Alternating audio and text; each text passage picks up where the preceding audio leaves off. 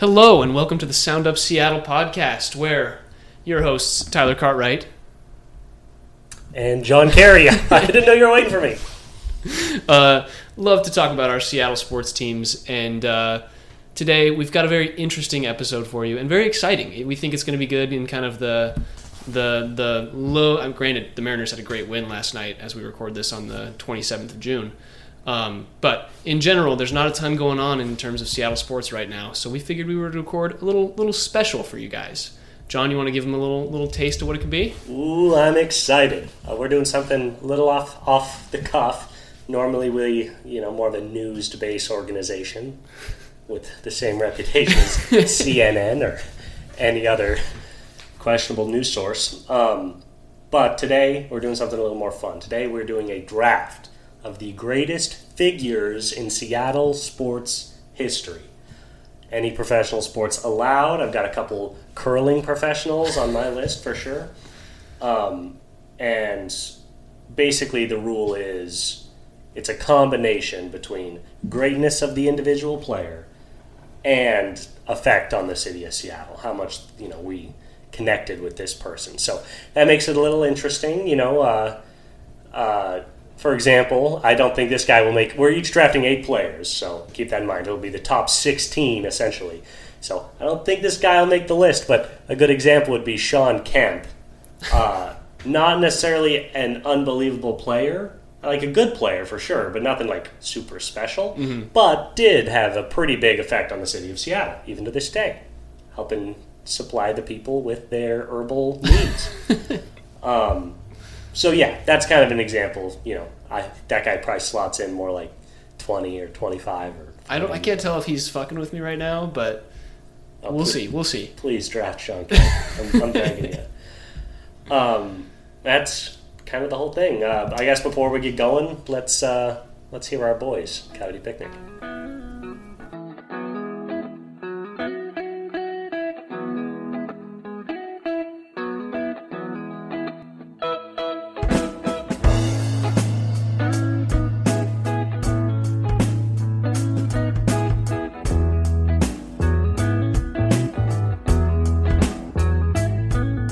All right, everybody. Let's let's just kind of get right into it. So the way that the draft is going to work is we're just going to go back and forth. There's no snake draft. Whoever gets first pick gets first pick, and it's just going to go one, two, one, two. Um, so John, I've got a little coin flipping uh, Google web app to use. Uh, do you want We're heads not or tails? Gen Z, but we want to be, so we don't flip actual coins. Uh, tails never fails. Give me tails. It was tails. So, do you want the first pick? You get to choose if you want the first pick or the second. I do want the first pick. Okay. And Um, and with that, yeah, we're off. The reason that I want the first pick is there's one player, one figure in Seattle sports history for which there is no alternative. Um, if you look MLB or NFL or NBA, any player you pick, there's another guy that you could at least argue, and Yeah. we'll get into those. Um, know exactly who you're going for. there's one player in mind that stands completely alone on top of the mountain, and that is Sue Motherfucking Bird. um, that's tough. You know, I she's obviously she deserves to be there just based on her own merits. Widely considered one of the greatest, if not the greatest, WNBA player ever. Um, an absolute stud of a stud. I pulled up real quick. Uh, she helped the U.S. win world championships in 2002 through 2010, 2014, and 2018, and wore, won four consecutive gold medals in 2004, 2008, 2012, and 2016. So that's four world championships, four consecutive or four consecutive Olympic gold medals. She also won four WNBA championships. That's 12 championships. That's more than Bill Russell. Um, I'm not sure what else there is to say. she played 19 seasons only in Seattle.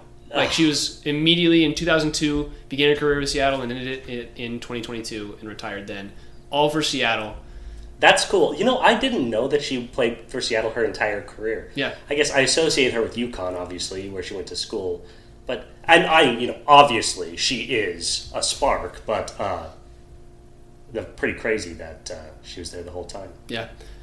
Yeah, I'm looking at her stats too. She has the most assists ever in the WNBA, the most All Star appearances ever with 13. She has the most minutes played ever, um, third in steals, seventh in points. Uh, in her final season, she had a 1,000 free throw or 100% free throw percentage. An absolute monster. Um, yeah, she's a amazing, amazing person figure for Seattle sports, and just like Yes. unequivocally, I think the number one pick. I would have picked her if I went first, Yeah, um, which is crazy to say because there are not to be mean, great- but there's not going to be many more women on this on this list. Well, and WNBA as well. You Yeah. know, not not always getting the same viewers and whatnot as the NBA. Uh, I also considered a lot of other people go first, just in terms of like national acclaim. But it, it has to be Sue. It Mm-hmm. Yeah. just it just has to be. Yeah. So I'm, I'm glad I got the first pick. Were you, you would have taken her one? Yeah, Okay. I thought I thought you were gonna let her slip to two, and I was gonna be very excited. But I was glad to lock her down. no. Um, okay, so that makes my my first pick, um, and I guess we'll sum up the teams maybe at the halfway point and then at the end, um, just so we're kind of giving you the rundown. Good call. Um, but my first pick is going to be probably the most recognizable player um, for this team, I think, ever. Like, if you think of this sports franchise for Seattle, this is who you think of. Um, he played with his dad. Ah, he played. Uh, oh, let me find it. He played. What is that? Nine, 11 with the comeback seasons. Eleven seasons with Seattle. Um, was the rookie of the year or won an MVP, um, and just you know was an All Star for what is that? Eight of the first nine seasons he was with Seattle. That would be Ken Griffey Jr. That's it's a good pick. It's a good pick. Argument that he he could have gone one. Um, an absolute monster. Yeah, coming back after John's computer almost died just now. um, I just picked Ken Griffey Jr. as my number one pick. He really just wanted to throw off my momentum. I understand. Um, for his career, Ken Griffey Jr. played 22 years. I also lied. He played 13 years in Seattle. Um, for his career, which was 22 years long, he had a 284 batting average, a 370 on base percentage, and a 538 slugging with a 907 OPS. Um, in Seattle, he had 292 uh, with a slugging of 553 and an on base percentage of 374. He had 630 home runs. I don't know where that is all time, but I believe it's top 10. Um, he had, oh, what is that? Let me do some quick math. That is almost 2,800 hits, so he's almost part of the 3,000 hit club. Um, and really just like the iconic figure of the 90s and 2000s for the people of baseball, I think. Like he is the most recognizable Seattle sports star, I think, across the world. When you think of baseball from the 2000s, you think of Ken Griffey Jr. doing the home run derby with the with his hat backwards and just like that's that like electric smile, um, and just just a great figure um, to represent Seattle for for all those years. Okay, so great pick, great pick. Real argument that he should have gone two. Um, Well, he did go to. I, I the thing about the thing about Sue Bird is you can only gush. There's literally nothing negative to say about her.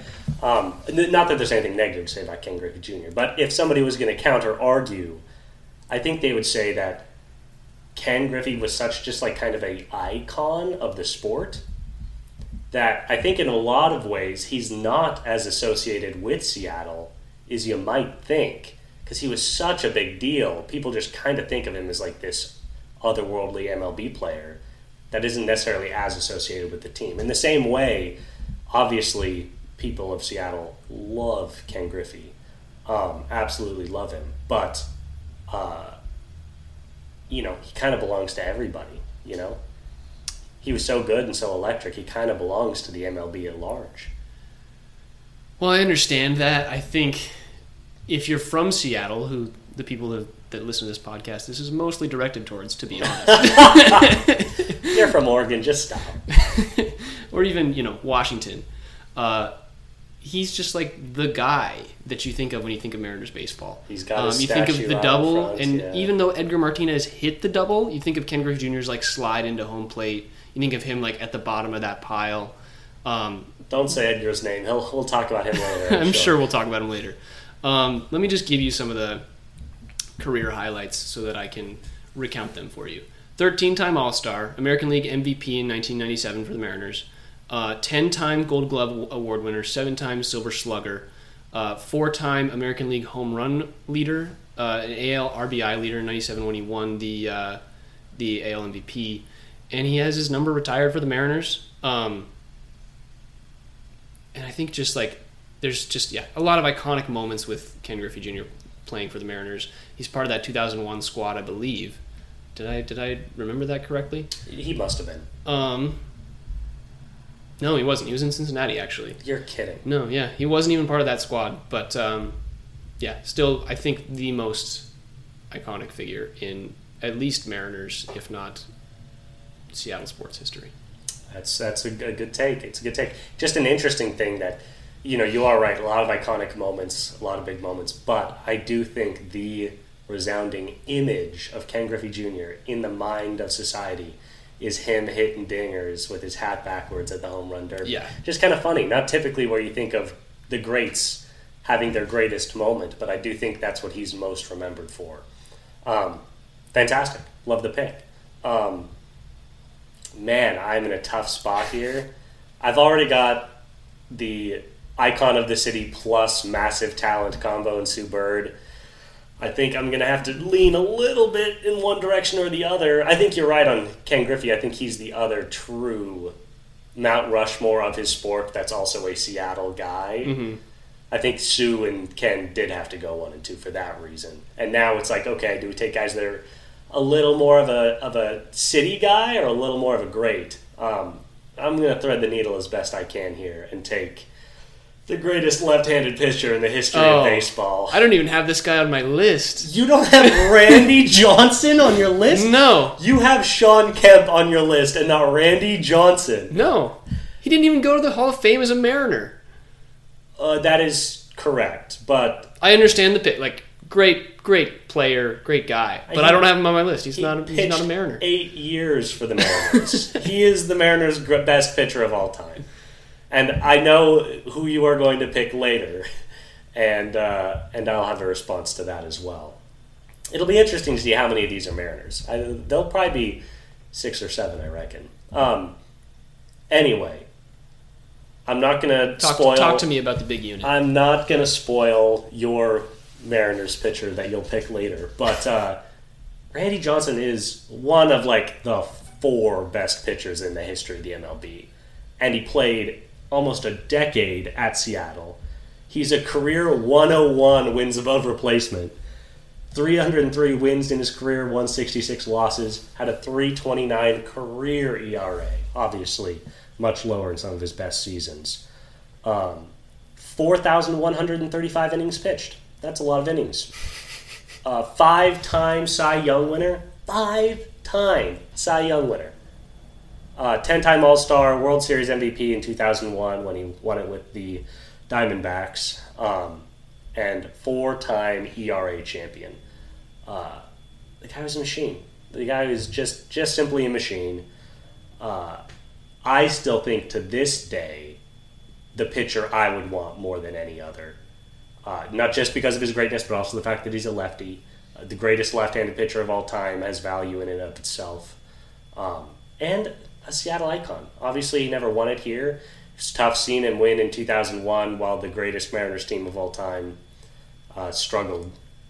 Um, we would have liked him on that team, but I love Randy Johnson. I've always loved him. Uh, to be honest with you, I the first baseball I really remember watching was the 2001 World Series. I remember watching. My dad was a big Diamondbacks fan because he grew up in Arizona. Um, I remember watching that series against the Yankees and just hating the Yankees' guts, and also not really being aware of 9/11 and not really understanding that the world was kind of pulling behind New York. I was like, yeah, screw the Yankees. uh, and being pretty psyched uh, when the Diamondbacks won. So, uh, yeah, that's a pick for Seattle. It's a pick for the sport of baseball, and most importantly, it's a pick for me. Give me the big unit. I, I like that pick. Um, really a huge fan of the fact that two Mariners go in the top three. That's uh, That's great to see. I think what it is is you know the Seahawks didn't really come around until later, Correct. and the Sonics are have, have been gone. So the Mariners have been the like everlasting presence besides Absolutely. the Storm. And you know, yeah, it's been two of the top three. I bet you we get another two in the next three or four. Yeah, Uh, some big names coming. Yeah. So anyway, I'm taking Randy. Oh man, you're making this tough on me, dude. Um, but I think I'm going to do this mainly so that I can claim that I made this pick at number two for me. Um, I think he's just like when when you think of the Seahawks, No, don't do it. you think of there's one specific play that you think of with this guy. Ah, god damn it! I, I should have taken him. I should have taken him three. Um, yeah, you had Randy Johnson whenever you wanted, to be honest. Ah, Um, but you think of this guy because, first of all, his longevity as for his position, um, you think of him as just one of the most fun interviews of all time, stop teasing us. and created one of the loudest noises ever in professional sports to happen. I think it's, it's at least probably top five, but we're gonna go with uh, Marshawn Lynch. Marshawn Lynch, son of a gun. So when I was talking about greatness versus team guys, he was right on top of that list. Yep. Um, obviously, the greatest running back in Seattle football history, and, and a really great running back. Not one of the all-time greats, but had a peak to his career that lasted longer than you would think. And he never had one of those crazy like LaDainian Tomlinson seasons, but he just seemed to keep doing it for like six or eight years, which is unusual for the positions. I'm sorry, I'm stepping on your guy. No, you're good. Yeah, you're just you know helping me out. Yeah. So he, he played for Buffalo for the first three and a half seasons of his career, and then he came to the Seahawks and played from the middle of 2010 all the way through 2015, where he had his initial retirement as a Seahawk. Um, which he still had more left in the tank, but those last four years, he had 1,200 yards, almost 1,600 yards, 1,250, and 1,300 yards. Scored 12, 11, 12, and 13 touchdowns. And during that time, the Seahawks won the Super Bowl. Um, and he's obviously, you know, everybody says he's the guy that if you hand that other ball off to in the Super Bowl, they win another one. Yeah. And I think he was just like the the emotional heart. Everybody's, you know, the Legion of Boom is obviously a big part of that, but he was the emotional heart of like I feel like Seattle fans. When you root for that team, you were like Because you want to root for offense. know? yeah, that's like who you root for. And Russell Wilson, you know, as great as he was and will say still is, um, he uh, he was not the face. He was he was young, and Marshawn was there, and he kind of was there when they were bad and brought them to where they were good. And Carried them all throughout Carried their them. run. Yeah. yeah, Uh, You know what's interesting too, talking about that is you're right. It was it was the Legion of Boom. That's what it was. It was a defense first, aggressive, physical team. But and Seattle loved that so much. And believe it or not, we'll have at least one member of the Legion of Boom make our lists before the end. But the fact that our offense, which was a running the football offense, featured the most physical, like in your face, aggressive running back in the NFL to pair with our defense, it was just so fun to watch. Those teams were just just so physical. I felt so bad for other teams on game day, man. They just they were just throwing their bodies around, which made it all the more impressive when you think about it that he had the kind of longevity that he did. He Exactly. had- his last couple years on Buffalo, he was really good, and those full five years for us, he was a workhorse. Tons of tons of rushing attempts, tons of hard runs, hard tackles, and really good longevity. He was not missing a lot of games up until the end there. So, I love Marshawn and was Yeah. really considering taking him above Randy Johnson, who once again is the greatest left-handed pitcher in the history of baseball. So, uh, that's a that's a city pick there. Uh, you're beating me out currently in the uh, in the city debate. one one more note on Marshawn.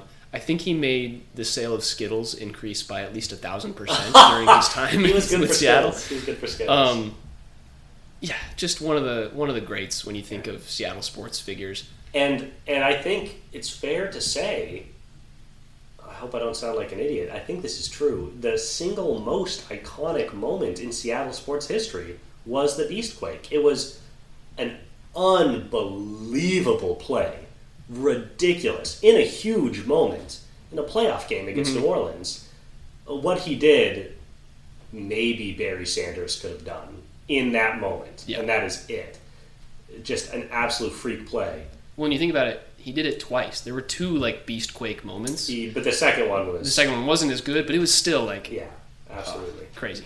Um, and just yeah, all the other all the other players, even the ones who've won championships, you're talking about you know Ken Griffey hitting dingers in the home run derby. It's not the same. You're right. Like it was in Seattle, which is not a super loud stadium in terms of how it's constructed. Like it releases noise.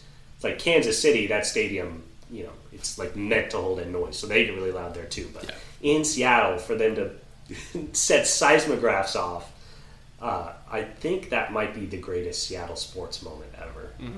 Um, anyway, nice pick. I like Thank you. it. Uh, I think I'm going to stick to the sport uh, and get because there are other guys, other guys to get, but I want to get one for the old heads Ooh, and an old head. And make an argument. I think a legit argument that you not only did not pick the best and most important offensive Seahawk, or sorry, Seahawk of all time, but not even the best offensive Seahawk of all time. Uh, I'm taking Steve Largent, That's a good pick. and that's that's tough for Gen Zers like Tyler to understand because they didn't watch him play. To be honest, didn't even come up on Google when I searched famous Seahawk players. You know. That is literally impossible. Steve Largent, when he retired, was considered by some to be the greatest wide receiver in the history of the NFL. yes. Yes. When he retired in 1989, he held career records for receptions, yards, touchdowns, consecutive games with a reception, 50 catch seasons, and 1,000 yard seasons. The man was a machine.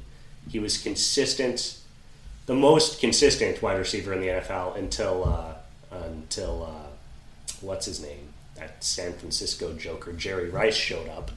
Um, I wasn't sure if you were just going to try and not mention his name. Or... I, I was I was Steve Young was the only name coming to my head. It's like nope, Steve Young was not a receiver. Um, anyway, as far as I know, he also played his entire career with the Seahawks. I don't have his full stats in front of me. Uh, yeah, 14 seasons with the Seattle Seahawks. Um, so not only he played also twice as many seasons with the Seahawks as Marshawn Lynch, almost three times as many seasons than Marshawn Lynch. Uh, was at the time once again we've had a lot of great receivers come since 1989, but in 1989 when he was retired was considered one of the best, if not the best ever, uh, and was the you know most popular Seahawk maybe until Marshawn Lynch, you know, and the old heads remember, you know, the old heads love Steve, so. That's big for the old heads. I don't have a ton more to say about him. I didn't watch a ton of Steve Largent because I was negative eight when he retired. um, but I'm glad I got him. I probably, like you, yeah, a, a proponent of recency bias, would have taken Marshawn over him if, as well. But uh, maybe Steve Largent's the right pick, you know? Yeah, no, I, I think in terms of history and historical significance as a Seahawk, in 100 years, you might not remember, well, you'll remember Marshawn Lynch, but in terms of how they'll have impacted the city of Seattle, I think Largent might actually edge Marshawn out in That's that a very good point. When we're looking back on it, 'Cause Yeah. you're, you're, we're still we're still in the glow of Marshawn. Yeah, he career. retired four years ago. Like Yeah. he still still feels like he's around. He's still doing interviews and stuff like that. Correct. Um, Steve Largent is a, a great pick. At was that your third pick? That was my third pick. Third pick. He was five eleven, dude. He was a tiny little guy out there just making plays. God, I love Steve Largent. Um, yeah, that's my third pick. Keeping it NFL. I almost made a Kendrick Perkins like statement just now, but I'm not going to do that yet. Do it. Do it. Um, okay, for my third pick, I think I have to go back to my team that I feel like I represent on this podcast, um, and just go with one of one of the greatest players of all time. Uh, and there's really not much else to say. He's the leader in Major League Baseball hits ever, if you include his years in Japan. Which would not make him the leader in MLB hits, but that's okay. Well, he's the leader in hits in baseball. We'll say that. He's the, I would say, in my humble opinion, probably the second best hitter of all time, behind Tony Gwynn. Um, That's a hot take. I know. That is, that is a, But he has- statement of a statement. With with the combination, he came here when he was 27. He's a rookie at 27, and he had, I believe, he had 3,000 hits uh, after that, which is crazy. Guy's awesome. Guy's awesome. And and maybe Sorry, I haven't even said his name. Yeah. Ichiro Suzuki. We're gonna go with Ichiro Suzuki. and maybe the most beloved Seattle sports figure in terms of like he's a great example of what Ken Griffey didn't have. Ichiro was an amazing hitter and got the accolades, but he was not like a country famous player the way that Well, in the U.S. no correct, correct. but he wasn't as famous in the U.S. as like Ken Griffey was. So we really felt like he was ours. Yes. you know, and still to this day, still really feel like he was ours. We're gonna pretend those Yankee seasons never happened. Um, yeah, go ahead. He's your guy. Yeah. So, just some some stats for you. He had 3,089 hits in Major League Baseball. I believe he had somewhere around 1,200 um, in the NPB, the Korean, not Korean, Japanese league that he played for. Um, seven time, or sorry, 10 time All Star for the MLB, seven time All Star for the NPB. So 17 total All Stars. The AL MVP when he came to join the league in 2001, obviously a crucial, crucial part of that uh, 116 win Mariners team. He won AL Rookie of the Year that year, uh, the stolen base leader that year. He was a batting champion. He has the MLB record for hits in a single season at 262. He's in the Mariners Hall of Fame. He will definitely go into the Major League Baseball Hall of Fame as a first ballot Hall of Famer. He played for the Yankees for three, two and a half years. He played for the Marlins for two and a half years for a very short stint, um, kind of after he had faded. Um, but then he came back to the Mariners for a season to go retire, uh, and his last game was played in Japan. And I remember crying watching that game on TV. Um, a 10 time Gold Glove winner, three time Silver Slugger Award. The dude had a batting average of 311 over his career, uh, 60 war. He had an on base percentage of 355, slugging of 402, and an OPS of 757, which is crazy when you think about his OPS was two, almost 150 points lower than Ken Griffey Jr. because he didn't have much power. But the dude was the figure for the Mariners for that kind of 2000 2010 time. Um, him and one other guy who I'm assuming we'll pick in the in the next couple rounds. Um, and just really felt like he was like like when I was a kid, as much as great of an impact as Ken Griffey Jr. had, Ichiro was like who I mimicked my game off of. I feel like I was like a small anybody who was like small Anybody who's small. and couldn't hit home runs. It was like, oh, I could be Ichiro though, and just be fast, hit the ball on the ground, and get on base. And that was just like the the guy for kids back in that back in that time. You would do the iconic like one arm out, bat up stance every time as a lefty. That was just like That my, was my thing. iconic stance. Yeah. That one arm out, grips the bicep and then releases. I, I love that shit. I think the Mariners might have the two most iconic like batting pieces of all time with Ichiro's like one arm out like kind of intro to the stance and Ken Griffey Jr.'s swing. Like I think those might be the two most iconic batting poses of all time. Um, so yeah, that's all I really got on Ichiro. He's just an amazing guy. He's still involved in the Mariners. He I think he catches bullpens and is just like part of the organization. He loves Seattle and is one of the most like stand-up guys I think we've ever had as a city. Um, not much else to say. That's great. Yeah, no arguing Ichiro. I was thinking about him as well. Uh, you beat me to him and Lynch, which hurts. Um, those two, Ichiro and Lynch, might be the two. Ah, there's a couple other ones, but are two of the most like Seattle beloved figures in sports ever. Um, and he was very great. And he was very great. Career a little bit stunted as far because of all the years in Japan. Obviously, still competitive over there, but yeah, I that that stat. It's a fun stat. The career leader in hits, if you count the years in Japan. I I'm not sure how valid it is Why would it not be? because it's a lot easier to hit baseballs in Japan than it is to hit baseballs in the MLB. John, his rookie year when he was 27, he had the most hits of all time, or not not that year, but he had the most hits of all time and won the batting title his rookie year. He would have done that two two years before. Abs- absolutely, the guy was is an absolute machine, and there's no way he's not going to be top five in career hits, no matter what. I'm, that's not what I'm saying. I'm just saying whether or not he'd be number one. I'm not sure because I believe it's pretty close who is it? Is it him and Pete Rose? I think Pete Rose, who shouldn't be involved. I, Pete Rose was an absolute monster. Yeah. I, when you say greatest hitter of all time, I, I would say Pete Rose. But I love Ichiro. Um, I think part of his charm too is the fact that he was foreign. He was from Japan.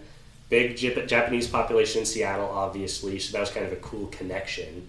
You know, he wasn't here for the reasons that most Japanese people were here. He wasn't like an immigrant. It was just the team that he played on. But it was cool that you know one of the cities with the most Japanese people also had the best Japanese player. Um, and he was just like such like a sweet guy. I think he also had kind of that, you know, in a new country kind of like innocence to him that made him just like really beloved. Kind of the opposite of Marshawn Lynch. Yeah. Like people loved Marshawn for how like real and like kind of goofy he was, and people I think loved Ichiro because he was just like so like composed and calm and friendly, a really low key guy and really beloved. So love Ichiro. Uh, yeah, I'm curious. So there are two more MLB guys, and neither one of us is going to have a chance to take both. I don't think they're both too great and too beloved. Um, I'm curious to see. I, I, I would like both so much that I'm going to go ahead and take another guy and just clean up whoever's left on that list. Gotcha. Um, so instead, what I'm going to do is take uh, the heart and soul of the Legion of the Boom and the most talented defensive football player in Seattle football history. Uh, one of the, at his peak, best cornerbacks in the history of uh, the NFL, and that is Richard Sherman. Oh, I thought you were going to go Kam Chancellor for a second. Yeah, Kam Chancellor, love him to death. Uh, Earl Thomas, love him to death. Either one has a chance to make our lists. Um, and they were both more physical, though obviously they played much more physical positions. Um, but neither one had the talent that Sherm had. The guy was such a monster. Um, so aggressive, so fast, and unbelievable hands. Dreadlocks coming out of the helmet, you always knew who he was. Um, I literally just like kept people from pl- from throwing the ball to one half of the field. Correct. Correct. Um, yeah, Super Bowl champ, obviously. Three time All Pro, five time Pro Bowl guy, 37 career interceptions. Um, wasn't on Seattle as long as you would have thought. He was only there for from 2011 to 2017, so eight years. Um, but was just awesome for all those years. His interceptions per season 4, 8, 8, 4, 2, 4, 2. So obviously peaked there. But in 2012 and 2013, 16 interceptions in two years. That is absolutely ungodly stuff. Um, you know, when you're talking about defensive player stats, it always can get a little bit muddled.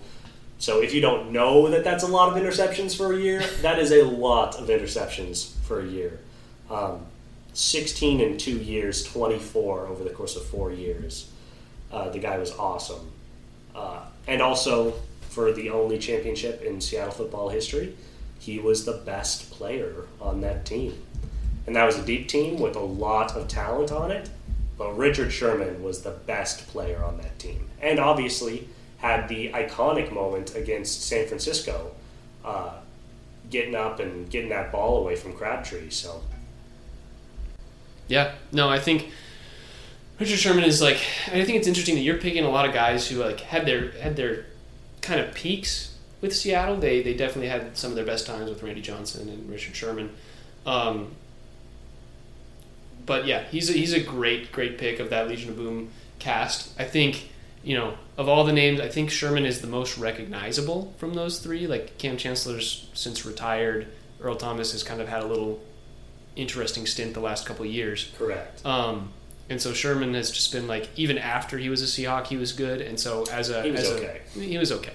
But as a recognizable figure in football, I think he really held his own. And because now, of that, now he's doing like NFL Today. Like exactly. he's a smart guy, Stanford guy. Yeah. Um, really smart. One of the guys that just slayed the Wonderlic. Um, you're right, and maybe that does take away to some degree his Seattle-ness. That recipe for you know just pure Seattle is have a guy play a long career and then just completely disappear off the face of the earth. Um, but that's what I have Steve Largent for. So I wanted to go talent, uh, and like I said, the best player on the only championship in Seattle football history. So there's something to be said there. Yeah.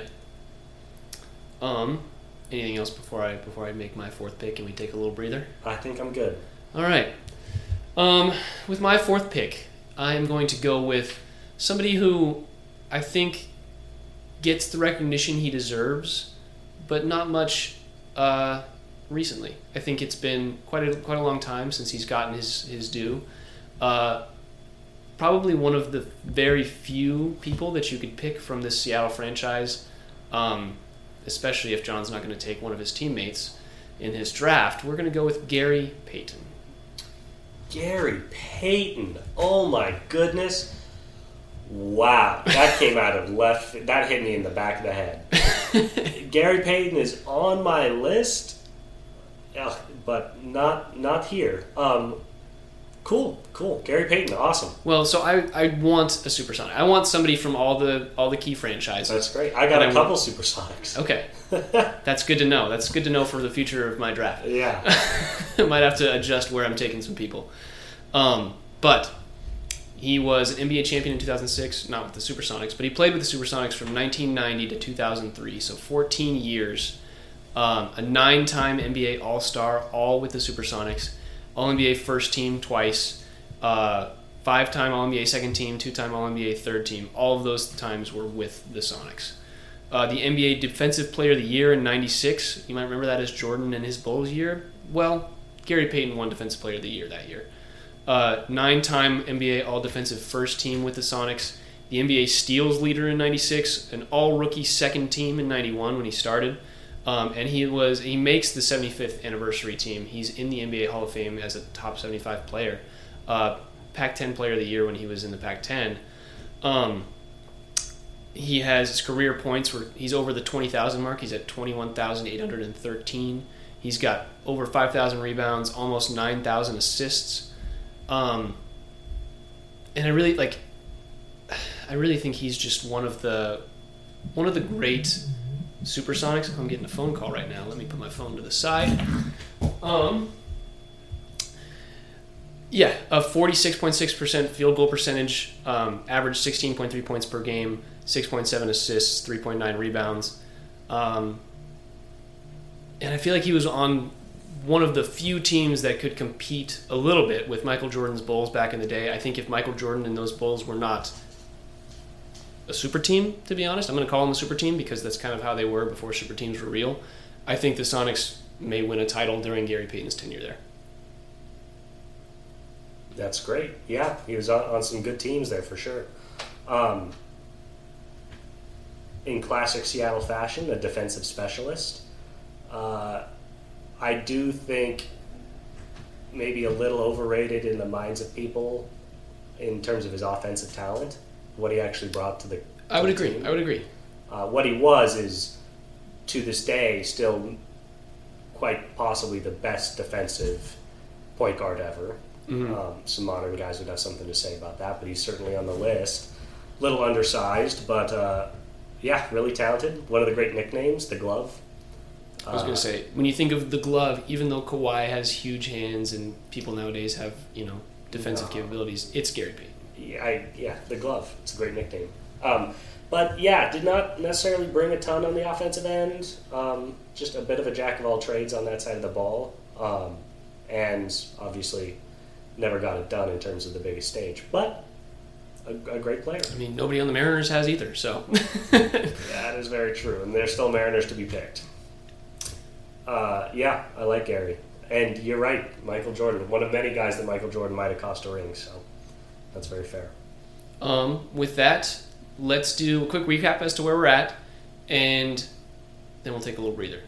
Uh, you want to run run through your picks first? Sure, sure. Uh, so with my first pick, I got Sue Bird, the goat herself. Second, I got Randy Johnson.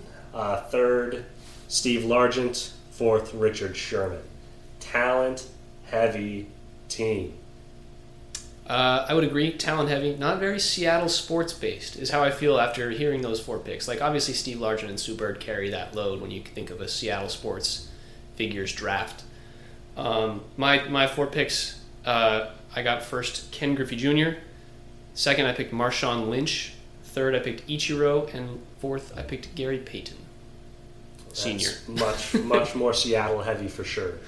Uh, when we come back, I'll have my rebuttal. You want to do that? Yeah, sure.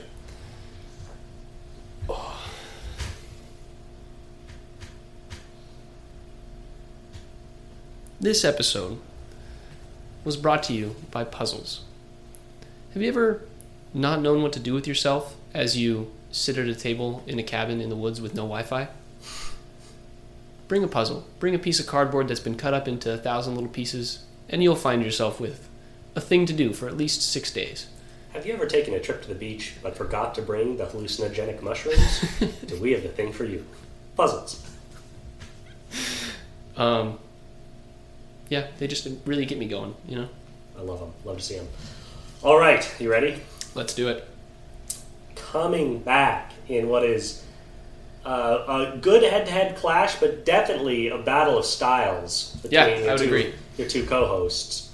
Uh, one talent heavy, one a little more Seattle heavy.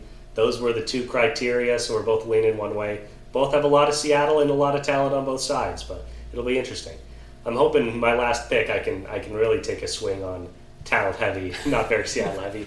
But for now, I need to get myself a little more back in the ring in terms of uh, Seattle greatness. Uh, and I'm going to take a guy probably wouldn't expect. This is almost tough. But no, it's got to be. With my fifth pick, I'm taking Edgar Martinez. Okay, I was literally thinking as you were talking, I was like, man, I can't believe no one's picked Edgar Martinez. Yeah, it- you know, it's just tough because, you know, it's got to be Griffey. It's got to be Griffey one out of those. Between him, Edgar, and Ichiro, it's Yeah. got to be Griffey one. There's a real argument between Edgar and Ichiro. Yeah, I felt like I just wanted to. Yeah, I wanted Ichiro. That's that's okay. I appreciate you taking taking Edgar. Yeah, yeah, and yeah, those two were close. Um, nothing wrong with Ichiro going first, but uh, uh, I'm happy to be able to wait this long and still get an absolute monster of a man that is arguably more Mr. Seattle than Ichiro himself. Uh, Edgar Martinez played with Seattle from 1987. I believe that was Reagan's second term to 2004. He went from Reagan's second term to four years away from Obama. and for that entire stint, he was playing for the Seattle Mariners. Huh, look at that. Zero seasons with another team. Not even in Japan. Um, guy was a monster. Uh, lots to say, 18 year career. I think maybe we'll just start with the most impressive thing that is still quoted to this day.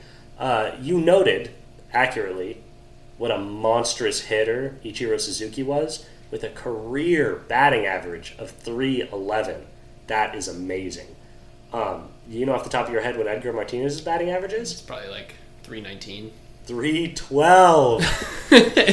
Get one up. Played till he was 41, batting over his career, 312. So I, I don't think I would make this argument in reality, but there is an argument that not only is Ichiro not the best hitter in MLB history, he might not be the best hitter in Mar- Mariner history. Um, yeah, just some of his most impressive notes. 1992, bat 343 for the year. Uh, and that was not his most impressive year. In 1995, he bat 356. Uh, those are the kinds of insane, insane statistics that lead to a career 312 batting average. Uh, a little more overview seven time All Star, five time Silver Slugger, two time batting titleist. Uh, 2,247 hits over his career, 309 nine home runs. Played in some of the biggest games in Mariners history. You were talking about uh, the uh, Ken Griffey slide, but it was off an Edgar Yep. Martinez hit Yep. uh, that led to that moment. Um, the street. Uh, Ken Griffey might have a statue in front of Safeco, but uh, Edgar does have the street. He has So- more space. he has he has an, an entire avenue to himself, uh, which speaks to the appreciation of the city of Seattle. My aunt's dog named Edgar after Edgar Martinez. That's got to count for something. Um, and yeah, kind of Ichiro before Ichiro in terms of just how beloved of a guy he was. And weird to think that they overlapped a couple years. Yeah. Um, they feel like they are two of such different era. Man, it must have been tough being a pitcher against those Mariners teams. Obviously, Edgar getting near the end of his career there, but still, still hitting pretty good. Well, and you have to think he started playing for the Mariners before Griffey, and Yeah. lasted through Griffey, Correct. and ended up touching Ichiro as well. He lasted through Jimmy Carter and George Bush Sr. Fuck. No, I I love Edgar Martinez. Uh, he has one of my favorite approaches at the plate. Like he's just all he's basically like Ty France before Ty France. Um, That is generous to Ty France. yeah. Um, but like the the same kind of approach where he's just hitting it to that right center gap as a right-handed hitter. He just like I loved the way that when he swung, his back foot kind of like came out, and it was all about just like pushing the ball the other way and just taking those singles. Um, which I think is one of the reasons why he doesn't have as great of like a statistical career when you think about his like wins above replacement or like the real statistics that the anal- analytics guys look at right now. Um, but he does have the designated hitter award named after him. Like he is very possibly one of the one of if not the most famous designated hitter of all time. Absolutely. Um, and you're right. I was surprised. His his WAR is only like 69. Yeah, Ichiro's career WAR is 60. yeah, which surprised me. And one other note, obviously, like you said, shorter career in the majors. You said 10 years, is that right?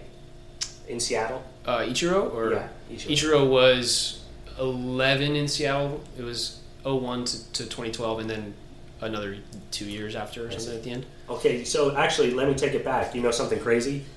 Edgar Martinez played 18 years in the majors. Ichiro played 19. I always forget how late he lasted. Obviously, wasn't playing much those last couple years, but he actually played in more games Yeah. than Edgar Martinez in the major league. But that actually even makes my next statistical argument all the more valid. Career home runs for Ichiro Suzuki, 111, 117. 117. Couldn't remember the number that I looked at earlier. Edgar Martinez is 309. Yeah, So with very similar comps in terms of batting average and career leg, Edgar was three times the power hitter that Ichiro was.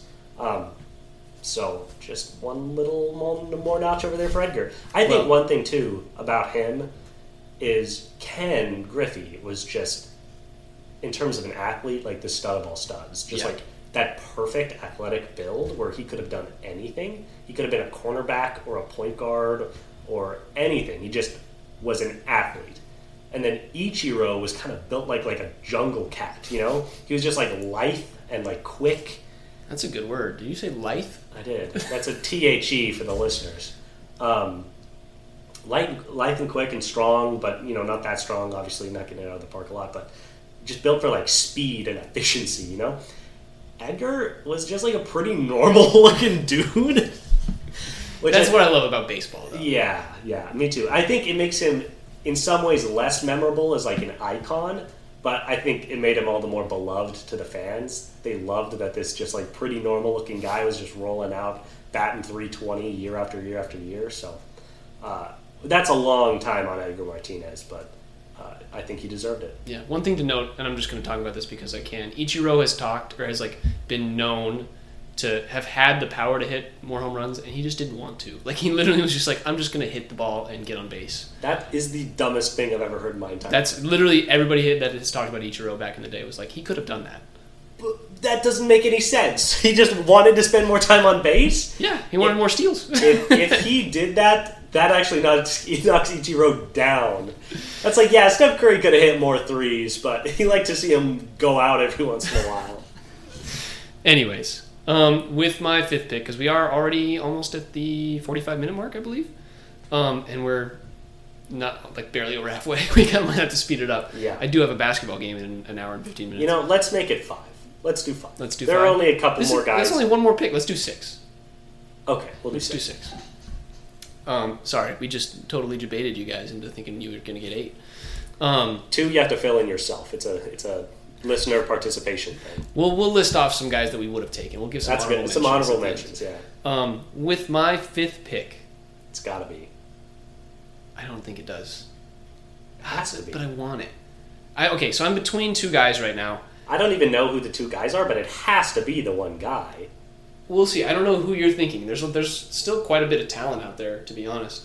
I have after this pick, I have two more people that are like in this tier, Okay. and so whoever you pick, I'll just take the other one. Well, yeah. Well, I hope you leave me the one I'm thinking of. Um, I am going to take one of the greatest linebackers of all time, Bobby Wagner. Bobby. Oh, that is so hot. That you know, when when you, I just kind of assumed you were going to go. Uh, Kam played inside linebacker, didn't he? hmm I believe so. I just thought you were going to go Kam. So, give me your give me your argument. Give it Yeah. So Bobby Wagner has played, and he's still playing for the Seahawks. Yeah. But he started in 2012. He's played 11 seasons since then. He played his first nine for the Seahawks, or I guess first 10 for the Seahawks, and then the most recent one for the Rams, and has since come back. Um, in 2014, he was fifth in MVP voting as a linebacker. Uh, Defensive Player of the Year, he was fourth in 2017.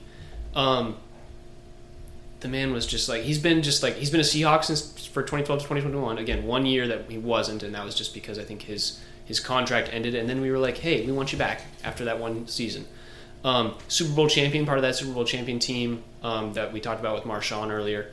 Uh, a six-time first-team All-Pro, three-time second-team, an eight-time Pro Bowl player, which he no, he didn't get as a, as a Ram. That would have been very dumb. Um, two-time NFL tackles leader. The uh, he made the NFL 2010s All-Decade team. Um, he was part of the All-Rookie team his first season. Uh, total tackles, he has over 1,500, 29 and a half sacks, 65 pass deflections, 13 interceptions, 6 forced fumbles, 9 fumble recoveries, and 4 defensive touchdowns. Uh, I really think, like, you think of the Legion of Boom and you think of the three Chancellor, Thomas, and Sherman. But then there But- was Bobby. Bobby was also a part of those teams, and that was when he was like young, and so he hadn't been as established. There wasn't that But feeling he was around still him. really good but he was year. he, he was there, and he also like stayed with the team even even though he probably could have left. Like everybody in Seattle loved him, and I think as a defensive, like when you think of the defensive Seahawks figurehead, I think there's Richard Sherman, and I think there's Bobby Wagner, and then you have Kam Chancellor and Earl Thomas. Sure. But Bobby Wagner has been just like a stand-up guy.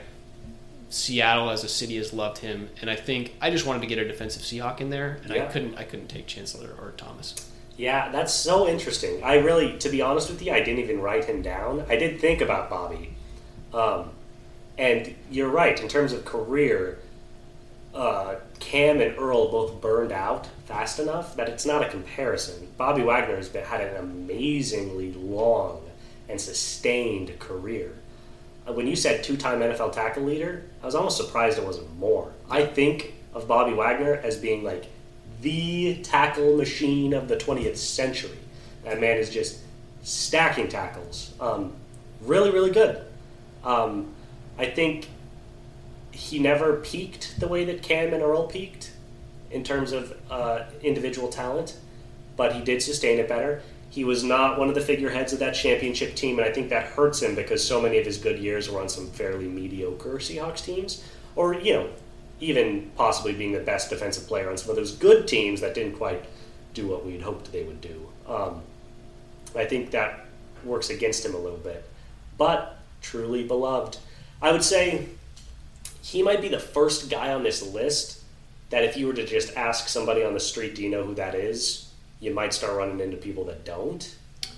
I think, I think you hit that with like Edgar. Like we're we're at the people who are like not immediately recognizable by the average Seattle That's sports. you know to be going back Steve Largent, you might lose some people, but Yeah. that's more of an age thing. Yeah. Um, Edgar, dude, I still think Edgar Martinez, like just the name is pretty well known. I just think there's like because he was there and good when Griffey was good and Ichiro was good. Like he gets overshadowed by those Sure, two players. Sure. No, that's fair. Um, May- You might be right. I just maybe not even just general people, but even just like if somebody's a big Mariners fan, they might not know who who uh, Bobby Wagner is. If somebody like really likes the Seahawks, they almost definitely know who Edgar Martinez is, Yeah, right? yeah, yeah. Um, regardless, I, I do love Bobby. In terms of career accomplishment, there's an argument he should be above Sherman in terms of how long he's been with the Hawks and how sustained his talent has been. Um, just not necessarily that massive big name. Yeah, I Re- agree. really But like him, could be part of the team that wins the Super Bowl this year. You know. Yeah, I, I am I'm shaking. I'm shaking because I cannot believe you didn't pick this guy. I was just so certain. I thought you would have picked him a couple rounds ago, to be honest. Yeah, I've thought about it every single round. I, I'm a little more down on this guy than I think the average fan, particularly the average Seahawks fan. I think I've just seen more of his flaws. Oh, you're thinking a Seahawk? No, no, I'm sorry. Seattle. Oh, okay, okay. I was like, what? No, no, no. you know who I'm taking. I'm taking the king. yeah, Give me Felix Hernandez. Yeah. And I, I didn't really want to go three Mariners just because I didn't. I wanted to spread it out a little more bit too. But yeah, the other guys I was thinking of, there's just no comparison in terms of the talent and talk about a Mariners guy. How's this for a hot take? I think Felix Hernandez is the most beloved by Mariners fans Mariner ever not not as many people know who he is, and certainly not as many people around baseball care about him.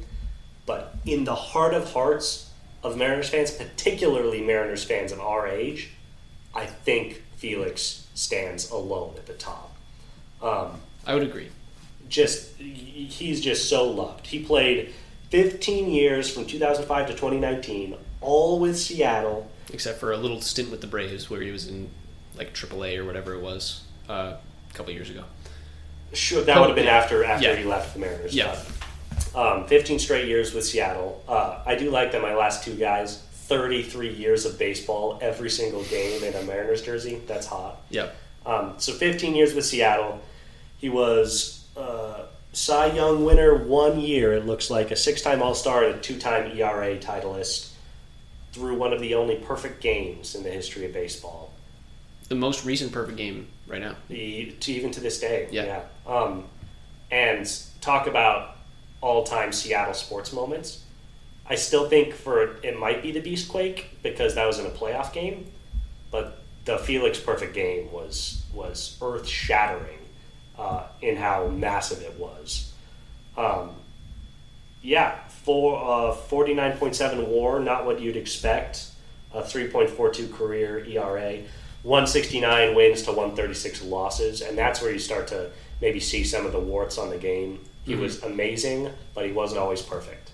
Um, that should also just point out. Felix was a really good pitcher, and his career WAR was 50, and Randy Johnson's was 101.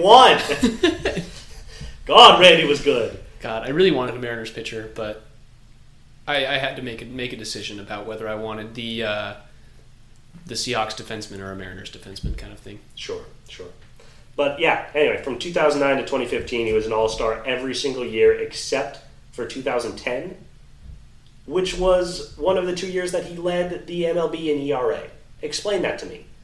How does he win six All Stars in seven years, and the one year he doesn't win, he leads baseball in the most important stat for a pitcher?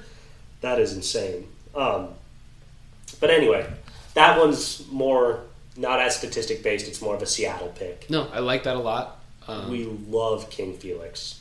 In terms of all time nicknames, just the fact that he was just King Felix was also pretty ungodly. yeah, Um, holding up the K's for the King. he's gonna get a statue at Seattle, like or at, at T-Mobile, where with with the pose of him coming off the mound after his perfect game, pointing to the sky. Yeah. He's just like I remember That coming home. gives me shivers just thinking about it. My mom was at that game.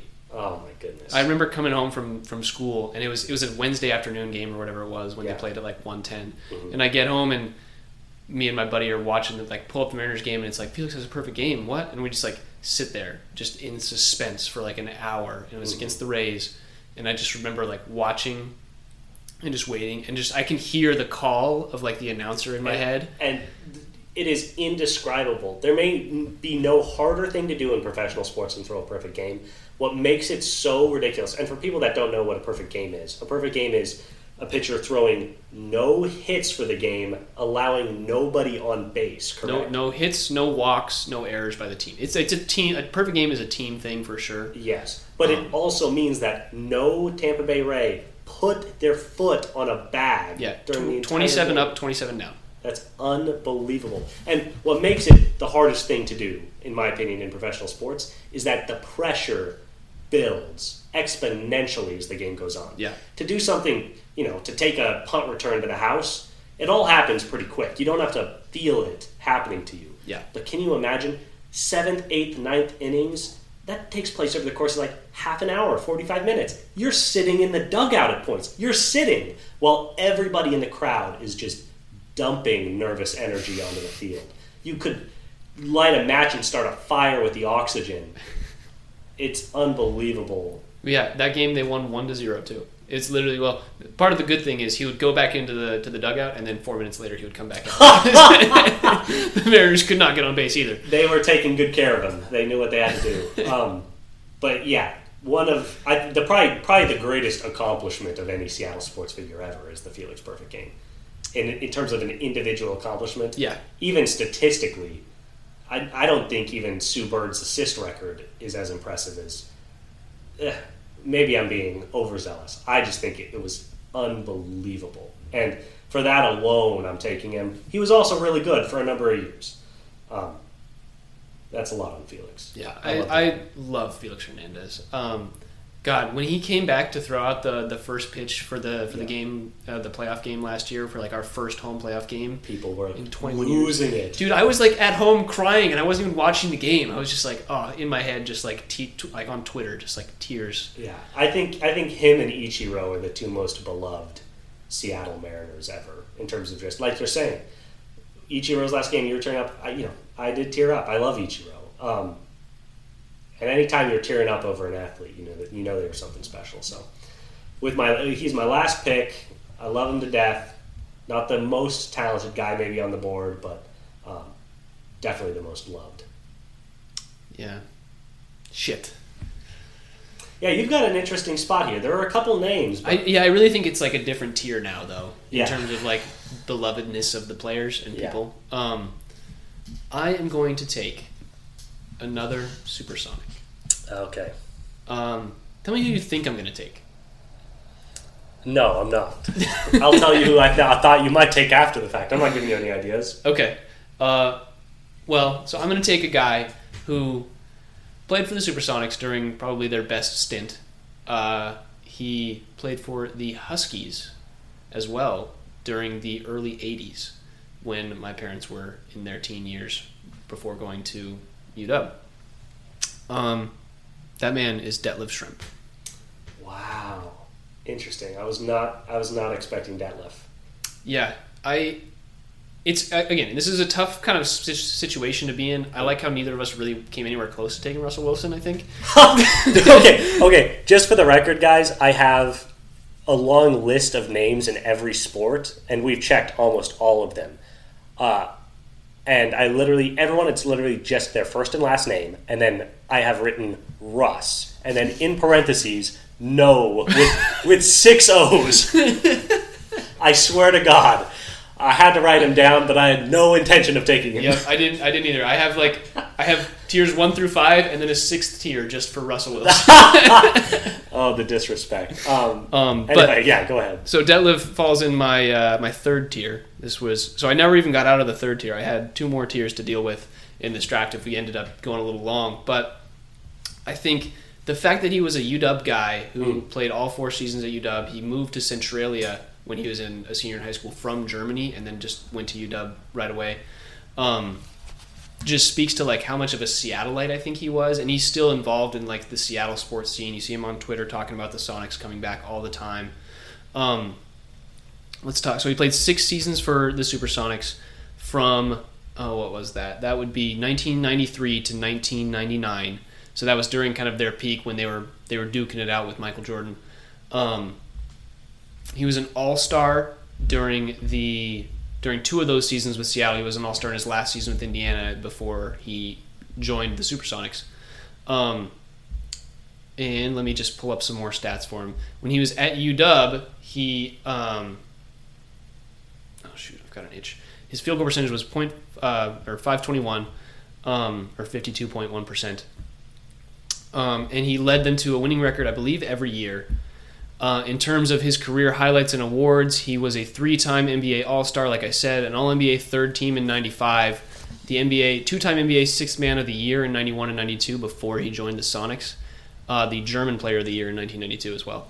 Um, two two-time first-team All Pac-10 his junior and senior year, um, and I think to me was just like an integral part of that like or the current Seattle sports sphere of like getting the Supersonics back and just like keeping the energy or not not back but like you know might not be the Supersonics we've already said that once before but being involved in that like basketball still belongs in Seattle and I Yeah. think he's like a huge he's a huge part of that um, which is why I think he deserves to be on this list I think you could take some other guys in this spot but I really wanted to put Detlef on it Well, you know, I respect it. Uh, even more than Bobby, this one really shocks me. And not not to toot my own horn, I think I think it might give me the win. The fact that Detlef is on that list, it I get the argument, um, but just to play devil's advocate, not a guy that's like a true, not like a Seattle career guy the way some others were. Um, and for a guy that wasn't like a 12 year Sonic or something, didn't really have the accolades. You know, he was a good player, but third team All NBA was the most he ever did, which meant at best he was a top 15 guy in the I think this is my Richard Sherman pick you know like I think he, you know Sherman's played a few years with not the Seahawks Totally. and Detlef's prime years were were with the Supersonics as well as Sherman. totally. Um, and I just think like I wanted, I wanted, like I said, I wanted to take him because of his current presence and not Yeah. necessarily because of his career accolades. Like he averaged thirteen point nine points a game. yeah, the Pac 12 thing helps you. I wanted to take a couple more like UW or Sure. potentially Gonzaga guys. Um, Take John. Take I thought Jay. about it. I Take thought about it. um, you could have. We'll, we'll talk about a couple of those guys we could have done for just like, yeah, they were in Washington for a while. Um, but yeah, the difference between him and Sherman is Sherman was the best quarterback in the NFL for like four years. Yeah. and Which it's hard. I mean, it's hard to be the best small forward in the NBA when you are playing against. Uh, oh, I can't even think of his name. Um, Scottie Pippen. that is true. That is true. Um, you know, I'm I I like Detlef. I'm not going to hate. A little surprised he didn't go with Earl or Kam there. A couple guys that I think were a bit more integral to the city, a little bit higher peaks, and also won championships. I think what we should talk about now is give our honorable mention. Actually, let's do let's, Let's do, do final list. list. Do the list. People And- get back to us. Shred Tyler Yeah. on Twitter. I will I will post a little poll on Twitter to, to let people vote if they want to. Yeah, Um, but yeah, thanks for giving me the first pick. I do think you're right. I think there was a step down there. yeah, Um, so tough not to not to get that. We it seemed like maybe a 15 person list, but anyway, uh, John Kerry's all time Seattle sports team at point guard Sue Bird, the goat herself, the great one. And by great one, I don't mean my second pick, Randy Johnson, who was certainly very great. Third, I picked. Who did I pick third? Did I take Largent third? I must have. yep. Largent third. I took Sherman fourth. I got Edgar Martinez and Felix Hernandez five, six. Ooh, that's dirty. Um, and that's it. That's my team. Nice. So to recap, the winning team Mm. picked by yours truly, Tyler. Uh, number one, Ken Griffey Jr. Number two, Marshawn Lynch. Number three, Ichiro. Number four, Gary Payton. Number five, Bobby Wagner. And number six, Detlef Schrempf. Oh, those last two picks, man. Yeah, I will say I just read this. Schrempf became the first uh, German-born NBA player to reach the NBA Finals. He was the first one. So he belongs more to the Krauts than he does to us. Yeah. No, I, I like that left. I, I like that left. Okay, let's get into two great teams. Thanks for doing that. That was fun. Let's talk a little honorable mention stuff. yeah. Um, Who would have been your next pick? Let's let's do let's do one more pick. Say say who you would have taken. it, I I was thinking Earl, but I think I would have taken, and this will surprise people. I would have taken Dennis Johnson. I don't know who that is. Ooh, tough look. Dennis Johnson was our best player on the 1979 Supersonics championship team, the one that actually won the thing. Yeah. Um, he had a very long career. He was with Seattle for four or five years and then played three years in Phoenix and finished with like eight years in Boston. He is known as being the starting point guard on some of those mid 80s Boston teams. I think he won four total championships, three in Boston, uh, with Larry Bird and Kevin McHale and those guys. For that reason, I didn't take him. He's probably belongs more to Boston than he does to us. Yep. But he started his career in Seattle, won the championship in 79, won finals MVP in 79, um, and was like a six time All Star. Really, really, really good, kind of quintessential 80s point guard. Could shoot, could hit the mid range, could drive, um, could uh, pass like nobody's business. Kind of the almost the inverse of Gary Payton, where he was a solid defender but an otherworldly offensive talent uh, and got the job done. Uh, when Larry Bird had that famous Bird steals the ball against, I think, who was that? Detroit uh, to win that series. He had that insane steal with Detroit up one with like four seconds left and stole and passed it for a layup.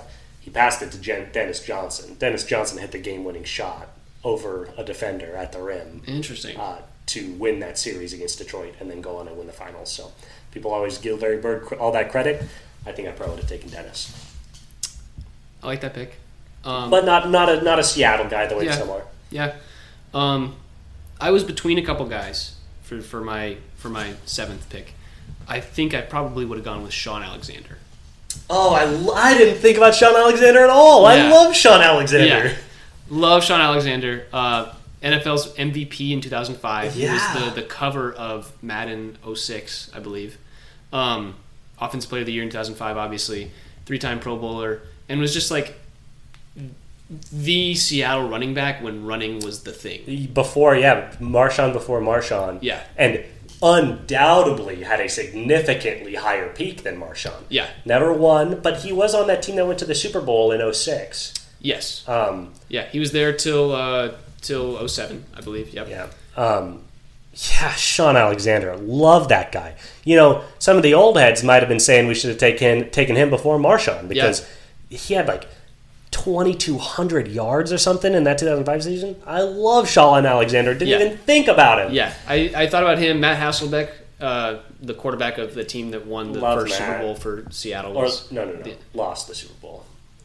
He never won. yeah, he did, Hasselbeck? didn't he? No, no. Seattle has won one Super Bowl ever. It was in 2013. I thought they won the Super Bowl, or maybe it was made the first Super Bowl. Yeah, they lost to the Steelers that Yeah, year because yeah. of some bullshit. They should have won, but Hasselbeck would be good. It's hilarious that you would have drafted Hasselbeck over Russ. Um, Russ is absolutely the better NFL quarterback and actually won a Super Bowl, but I understand. We both know why we didn't vote for us. Man, Shaun Alexander. If Yeah. you would have taken him instead of Detlef, I would have. I would have been rolling on the ground, man. I might have. I might have forfeited. I love that guy so much. yeah. No, I really, I it was a big toss up between him Okay. and Yeah, Detlef yeah, at the end. yeah. Okay. Uh, yeah, that's that's a great one. Uh, obviously, Earl and uh, Kam. I'm not sure what there is to be said about those guys. We've they talked were, about them enough already. they were awesome. Kind of short peaks is the thing. hmm Um, NBA Kemp might have been the next guy up. Kemp would have been. He's a big figure. I like Stockton in terms of he's a Spokane guy. Like he's literally Yeah. a Washington guy. Yeah. Uh, obviously, never played here as a pro. You know who's an interesting one? Klay Thompson, Wazoo guy. Yeah. I, if you're gonna do that, you might as well just take Stockton. Yeah, That is no. I, if we got to twenty picks, maybe I take Klay Thompson. Correct. uh, another very interesting one. This one I legitimately thought about, but I just couldn't get away with. Kevin Durant. yeah, I think we He was- talked about that. We've talked about this draft a couple times, and we were like, could we draft Kevin Durant? Like, he that- won Rookie of the Year as a Supersonic. Yeah, that would have been a that would have been a good good pick. And never and never left. The team left. He stayed on the team. It's not our fault the team left. Yep. So honestly, there there made is more of an argument than than there than we made for Kevin Durant. I would have taken him in the next couple rounds because one of the best scorers ever and was literally a Sonic. Ah, it's so frustrating. He's just wanting to come back. That's why he doesn't sign these long term deals anymore. The only other guy I had on my list, the only other guy I had, this was a kind of an out, outside the box one. I didn't do it. Clint Dempsey. Mm. I had Megan Rapinoe on my list as well. Like the, him and Megan were the two like soccer stars that I thought of Yes. um, for did, Seattle. did she play for? The Rain, yeah. I did not know that. And she's like the biggest representative for soccer. That makes more sense why her and sports. Sue Bird are a couple. I guess they were both stars in the same city. Yeah, I was really on the fence about taking Megan. Yeah, I I already knew what like just like a power couple that was. I didn't realize what a power Seattle couple that was. Yeah. Um, that was like the two all-time Seattle women. Um, but yeah, Dempsey, probably the best sounder ever.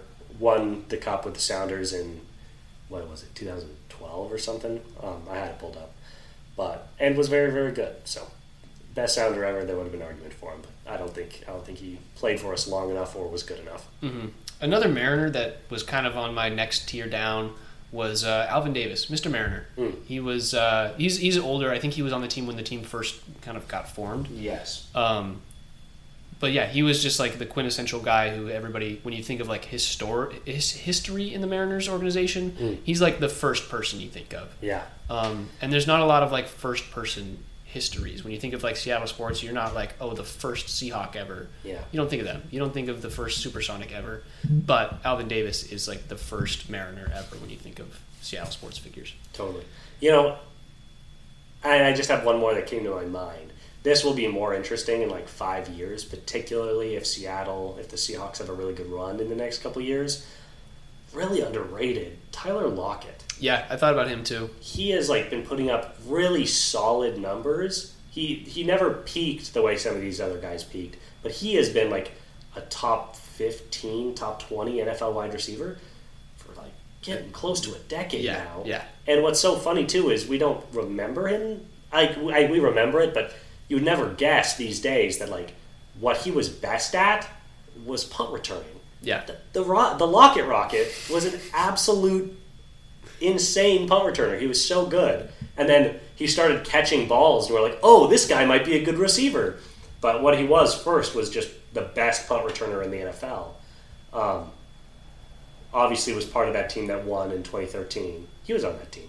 Yeah, I think so. He was returning punts. I think it was him, and yeah, but and has just been there working as a hawk ever since. Through a lot of down years, uh, was the best receiver for us last year when we were good. And if he's good this year, and if the Hawks are good, and they make another mini run and kind of connect two great teams, I think we'll think of Tyler Lockett a little bit differently, and we'll we'll remember him with a little more love. I would agree. Some uh, some notable UW players also uh, in terms of football. Warren Moon was like a UW a UW guy who ended up never played for the Seahawks or anything like that, but as a UW representative, he was very good um, and was a great NFL player. I think he was the first. What I think I read was the first black NFL quarterback to make the Hall of Fame. Wha- y- Yeah, okay. I thought he was like the first black NFL quarterback. Like it was a It's very possible. it was a big deal. Yeah. that he was in and as good as he was. and he went undrafted Yeah, as well. yeah, because Nobody he was, took them. he was really good in college. People were just freaking racist. Yeah. Um, so he was very important for the sport. Yeah. And a, a good UW guy. Real quick, I want to clarify: Lockett drafted in 2015, so Okay. was not on the championship team. Okay. Kind of makes sense. Feels like he's been around for two decades though. yes, it does. Um, Anybody else you have? I mean, Jake Browning, man, the the UW quarterback from a couple years ago. We are getting into the weeds. But- now. Why would you take Browning over? Uh, I mean, I wasn't gonna take it. I don't even have him on my list, but I'm thinking Jake of like Locker was a bigger deal than Jake Browning took him to the college football playoff. Locker won the Heisman. Yeah, but he never really like. I don't know. He I- was he's- a big deal. Jake Browning was there when I was at UW. I feel like is why I think of him. You know, yeah. like Locker was the guy who was like, "Oh, I went to UW games when I was 12." I know, I know what your deal is. Yeah, Uh, Yeah, we could have done Zags too. I guess Timmy would probably be the Zag to put on the list, but problem is, I think college sports you have to also do it in the pros. yeah, It's hard to say that you're like one of the most famous Seattle guys ever if you played basketball in Spokane. maybe you know? Isaiah Thomas would be a good one. Isaiah Thomas would be a good one. Um, It would, yeah. If you could get the one to one connection, where if you like would have played for the Sonics or something, that yeah, would have been that would have level. been that would have been crazy. Anyways, Anyway, that's a that's a hell of a draft. I think I think we stopped at a good point. I do think even as we discussed it, there was a drop to that next level where Yeah. either you're taking guys where it's like, yeah, they're Seattle guys, but they're okay, or you're taking awesome guys that are like tertiarily connected to Seattle. I'm upset that I didn't take Felix with my 10th pick. I'm I'm pretty surprised you. I, I really just didn't want to take. I didn't want to have three Mariners in my draft. Well, and so I didn't really either. I kind of wanted you to take him, but as soon as I took him and started talking about him, it's like, hell yeah, I'm glad I got Felix. So I yeah I can't believe Felix fell to 11th. That's that's tough on us. But we we as we said we love him. He's probably has one of the most memorable experiences of all time for a Seattle sports athlete. Um, it's too late. You can't have him. He's on my team. With that, we will uh, will sign off. If you enjoyed this episode of Sound Up Seattle, please feel free to give us a follow on Spotify at Sound Up Seattle. If you've listened to us, you know exactly where we are, and you can hit that follow button. Uh, you can find Sound Up Seattle on Twitter, TikTok, and Instagram at Sound Up Seattle, all lowercase, all one word. We have yet to post a TikTok, so probably don't contact us there. Um, you can find me, Tyler, at Tycart50 everywhere that's important.